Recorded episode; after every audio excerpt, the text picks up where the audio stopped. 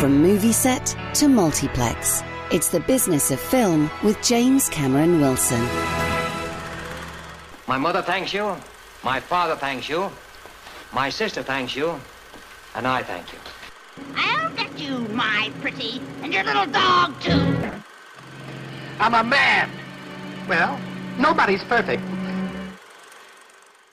With perhaps the most perfect ending of any film made since the dawn of cinema history, we begin the business of film today. I am Simon Rose in conversation with James Cameron Wilson. Now, James, as you know, I had a week off walking in the Chilterns last week. So you've had two weeks in which to see movies in the cinema without me uh, talking to you. So, um, how has it been going? Well, I would like to apologize to you, Simon, because I, I did say that there are 10 films in the chart I'd like to talk about. Hmm. But I have not seen the film number six, although I will be reviewing 10 films. And the, the film at number six is The Conjuring, The Devil Made Me Do It, which is the eighth installment in the Conjuring universe. Hmm. And I cannot bring myself to see it.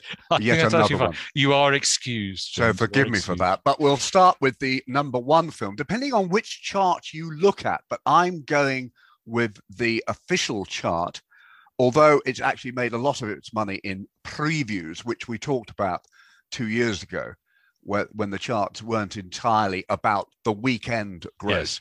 yeah. So this film uh, officially made over the weekend and previews 1.64 million pounds at 522 cinemas.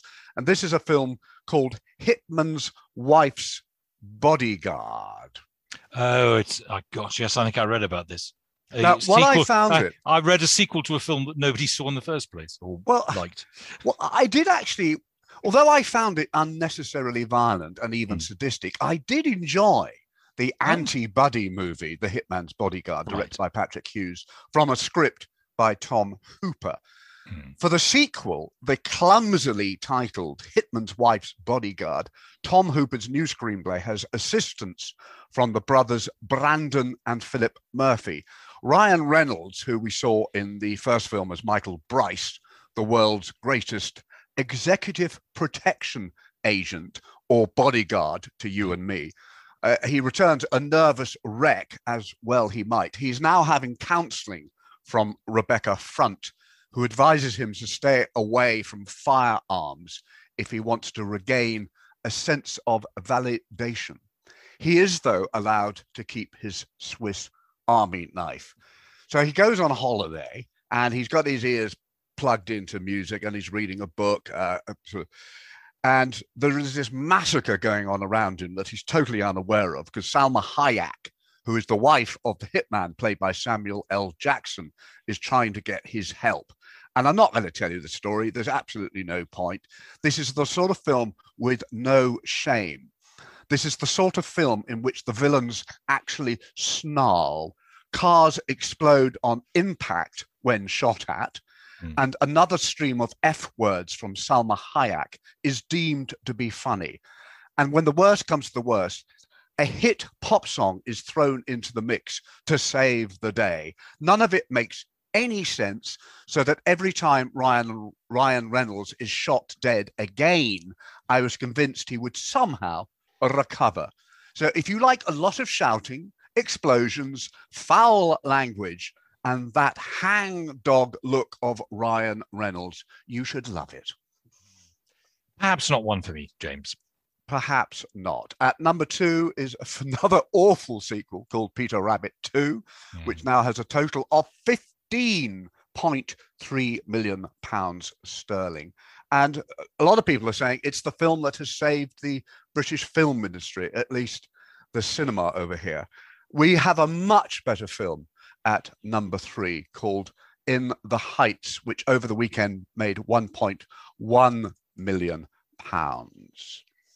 Mm-hmm. I have been looking forward to In the Heights for about 18 months. As you know, I'm a sucker for a film musical and was most disappointed when the UK release date for this adaptation of the Tony winning 2008 Broadway musical Sorry to, inter- sorry to interrupt, James, but I, I mean, our, our, our friendship goes back a long time when- when I was also a film critic. Do you remember when Newsies was so exciting thing to look to? Because that was, was I not right in thinking that was the first musical for years? But how wonderful there are more of them now.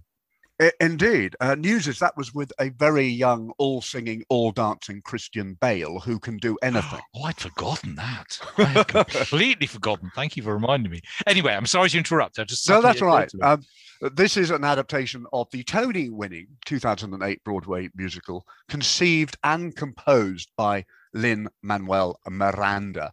It was obviously put a year, put back a year because of the pandemic. It is a Valentine to New York City, in particular Upper Manhattan, more specifically the Hispanic neighborhood of Washington Heights, spread over three days of a sweltering heat wave.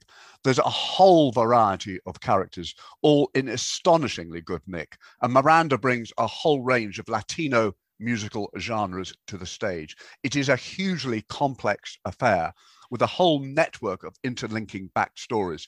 And one, one might be forgiven for not always being able to keep up. I felt as if I was watching it for the first time. Uh, it was the first time I would be sampling its pleasures. And I think on subsequent viewings, I should gain a lot more fulfillment as I become familiar with the melodies and the various characters. Mm. While I was familiar with the two male leads, Anthony, Anthony Ramos from Monsters and Men and Corey Hawkins from Straight Outta Compton and Black Klansman, I didn't know the two female leads, both of whom are destined to become major stars, namely Lazy, uh, Leslie Grace. Watch out, Jennifer Lopez. She's like a very young Jennifer Lopez. She could play her daughter. Mhm. And the Mexican actress Melissa Barrera, who already has the title role in the upcoming musical Carmen with Paul Mescal, of all people, from Normal People on television. His Mhm. first big movie opposite Oh, yes, yes, yes. Melissa Barrera. Yeah. Uh, it is very long. It's two and a half hours, but hang with it.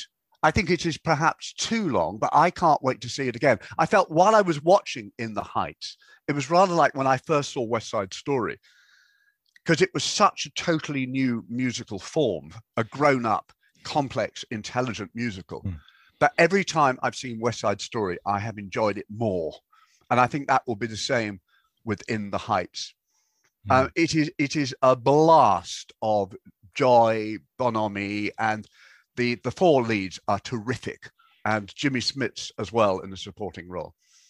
Um, we will, of course, be getting a new West Side Story, won't we? Steven Spielberg, December. Spielberg's version later in the year. Yes, unless we'll go back into lockdown again, of course. But yes, Well, I know, yes, world events permitting, I'm so looking forward to seeing it yet again. And I think West Side Story is And more is this a- relevant now than it's ever yeah. been. Yeah. So this isn't a sort of West Side Story, you know, sort of the same sort of thing, version two. It's completely different. It's Not It's completely different. Yeah. okay. Super. Right. Uh, well, that's in the Heights. What next? Uh, probably my favorite film in the chart, A Quiet Place Part 2, now with a total of 8.3 million pounds. At five, Cruella, with a total of 7 million pounds, 24,000, which I was very disappointed Mhm. with, I have to say. Um, and uh, we've got number six, The Conjuring, The Devil Made Me Do It, which were with Patrick Wilson and Vera Farmiga, which I refused to see. And I would like to talk before the break about the film at number seven, which, considering it was showing at 617 cinemas, the fact that it only made 548 pounds per screen was very disappointing, particularly as we're talking about an Oscar winning film. As soon as the father starts, we know we are in good hands. It's just a scene of Olivia Colman striding down a London street. I think it's Maida Vale, accompanied by the sound of classical music. It reminded me, funnily enough, of Sunday Bloody Sunday, something at once completely modern, grown up, dramatic, and yet cinematic as well. When Olivia Colman arrives at the flat in which we spend an inordinate amount of time, the director, Florian Zeller, seems confident enough in his material and indeed the caliber of his actors that we don't have any distracting gimmicks, no frantic cutting, unnecessary music, or fidgety camera work. At once, I just emitted a sigh of relief, sank behind my face mask, and let the film draw me into its powerful domestic grip. This is, of course, Florian Zeller and Christopher Hampton's adaptation of the former's own award winning play, an adaptation that itself won an Oscar for Best Screenplay. Another Oscar that the film won was for Anthony Hopkins' barnstorming performance as Anthony, a retired engineer who reigns over the many rooms of this particular London apartment. But this is where it gets interesting. As in Alain Resnais's Providence, the furniture is moved around to confuse us as we, the audience, are gradually drawn into, into Anthony Hopkins' own muddled mindscape. Is it really his flat? And is the strange man who walked into the living room, sits down and starts reading the paper, played by Mark Gatiss, is he really Anthony's son in law? The only real constant is Anne, played by an Oscar nominated Olivia Colman, who Anthony dotes on, although he resents her decision to hire a carer whom he suspects is a thief. We don't know what Anne does during the day because it's not important. All we know is that Anthony likes playing games, likes his opera, can rattle through the Guardian crossword, and is the master of his domain. When finally he is confronted by yet another new carer, Imogen Poots, he turns the tables on her, disarming her with his charm and bonhomie, and then humiliating her and turning on her. I am not an idiot, he proclaims. And indeed, he is not. He is a very intelligent, very frightened man because as if you hadn't gathered by now, he is suffering from dementia. What is so clever and so frightening about The Father is that, unlike many films about dementia, it creeps into the mindset of its protagonist. One feels the furniture is being moved about, and one is never sure where one is. And the monster is not Anthony Hopkins, but the disorientating condition that is eating away his mind. It's hard not to be moved by a film about the various forms of senility. And there have been many of them, uh, most recently, What They Had with Blythe Danner and The Roads Not Taken with Javier Bardem. Yet, for all its articulate power, I couldn't help wondering why I wasn't more engaged by the father. I, I think it was because I didn't really know who Anthony was. And while it was commendable to view the malady from his own perspective, we hadn't know we had, didn't really know him uh, as the man he once was. Like say Julianne Moore in Still Alice, we really knew her and we sort of went through it with her. That is not to disparage a brilliant film, and everybody should see it. But I did feel I was an outsider looking in, in spite of the brilliant acting. James, um, thank you uh, that is the father with Olivia Colman and Anthony Hopkins. You say perhaps a little odd that it only took 548 pounds per screen, given how well it did at the Oscars. Maybe people just want, you know, a bit like the Depression era. They just want out and night entertainment. It doesn't sound like you know a bundle of laughs at the beginning. No, it's very good. Have we got time to talk about Nobody at number eight, or should we have a break? In a moment, I think. Let's just take a brief pause for breath sharing ideas about money. This is Share Radio.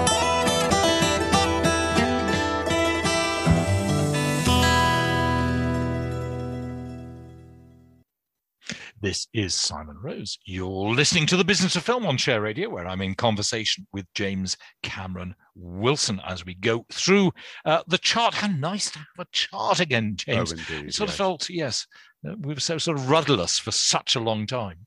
So, which is the film we want to talk about next? At number eight is a film called Nobody, which I knew very little about from the Russian director Ilya Naishuller. And it's one of the year's big surprises.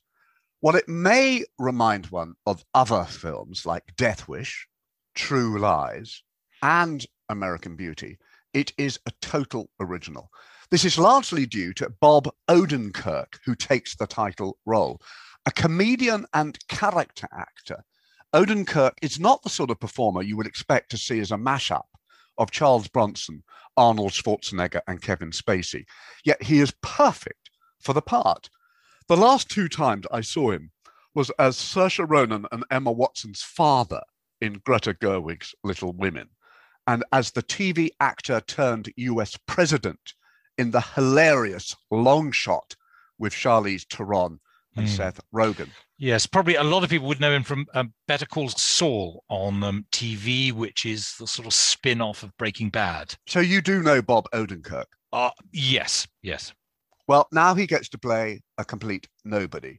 Inspired by an idea by the actor himself, who shares a producer credit, the film is set in suburban Winnipeg, where Hutch Mansell lives out the American dream. He has an amazing house, a beautiful wife, two kids, and a, a reliable job working for his father in law.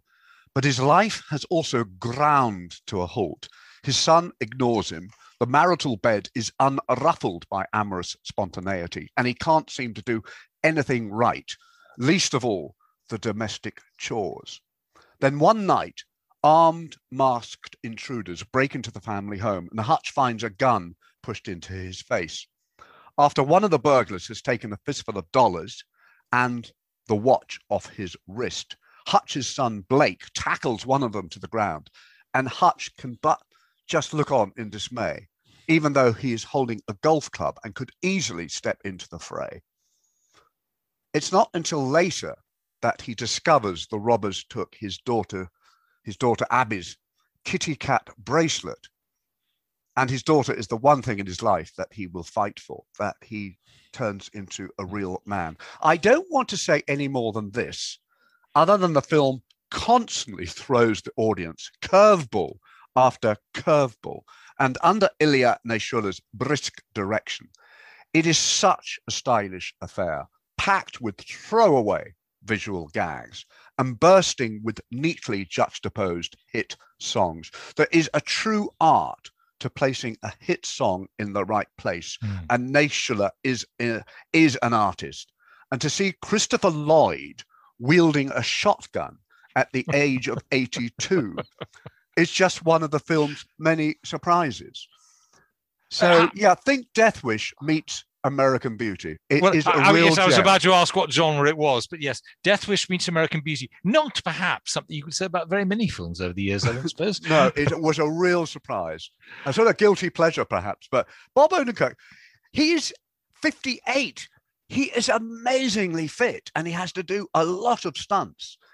And I just couldn't believe it. He's an action hero.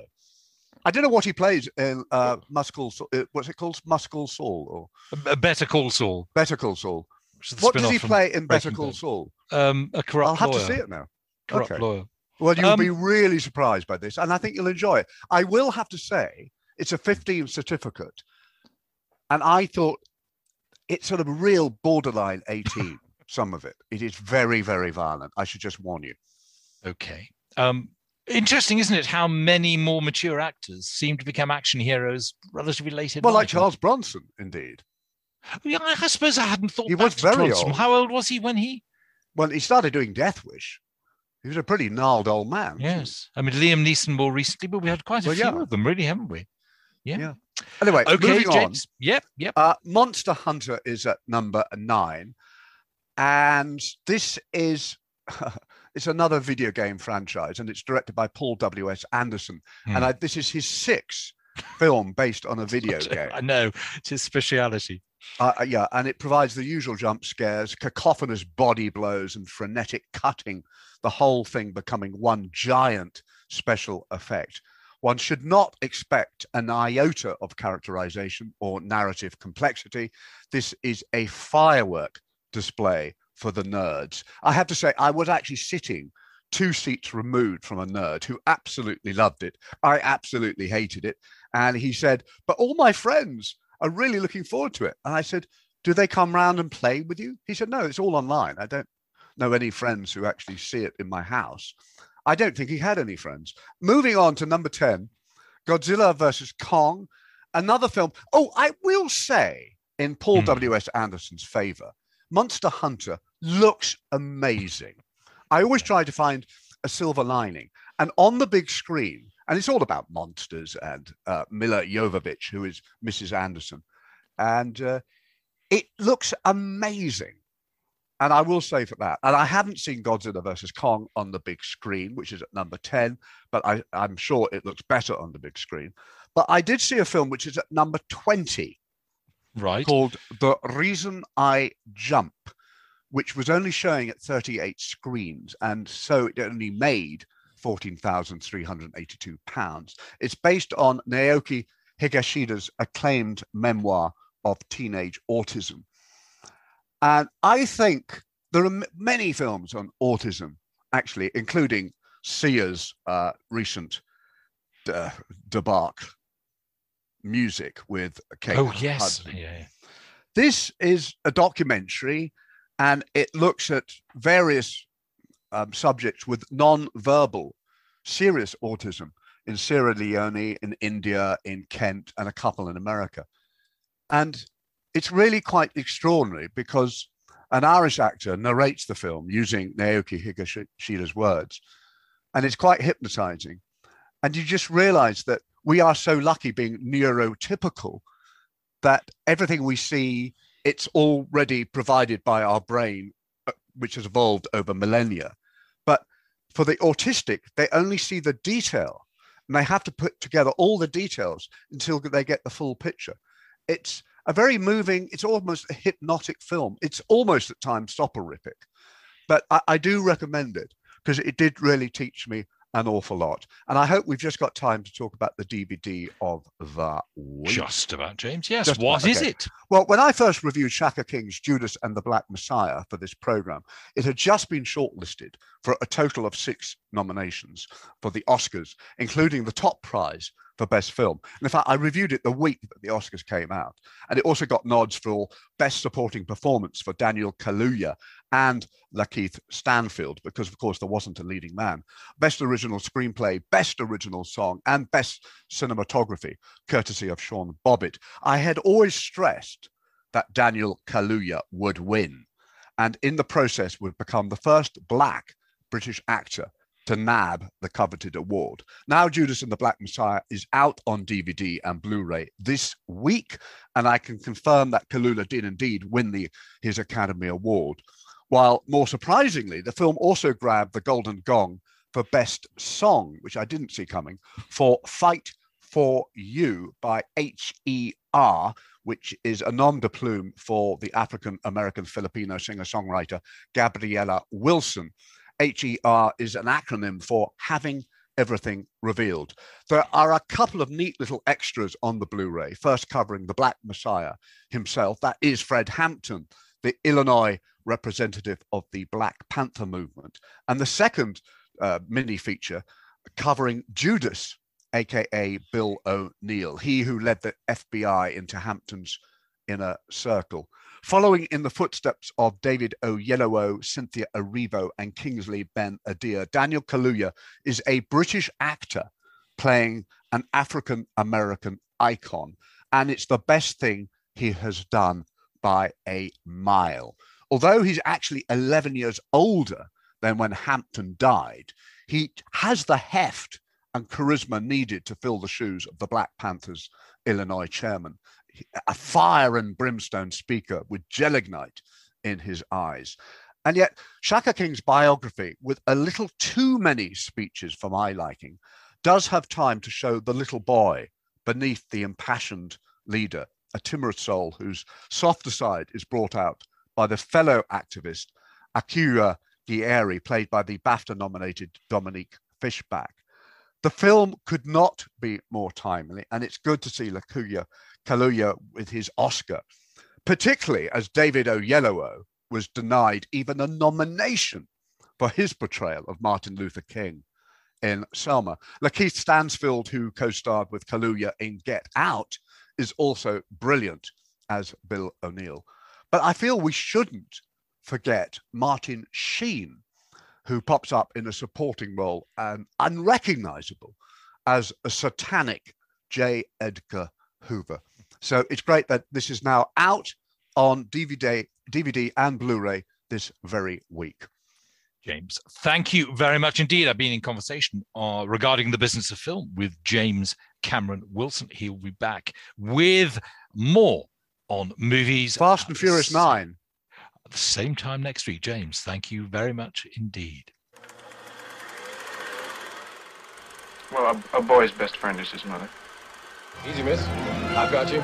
You, you've got me. Who's got you? I am not an animal! Where the devil are my slippers?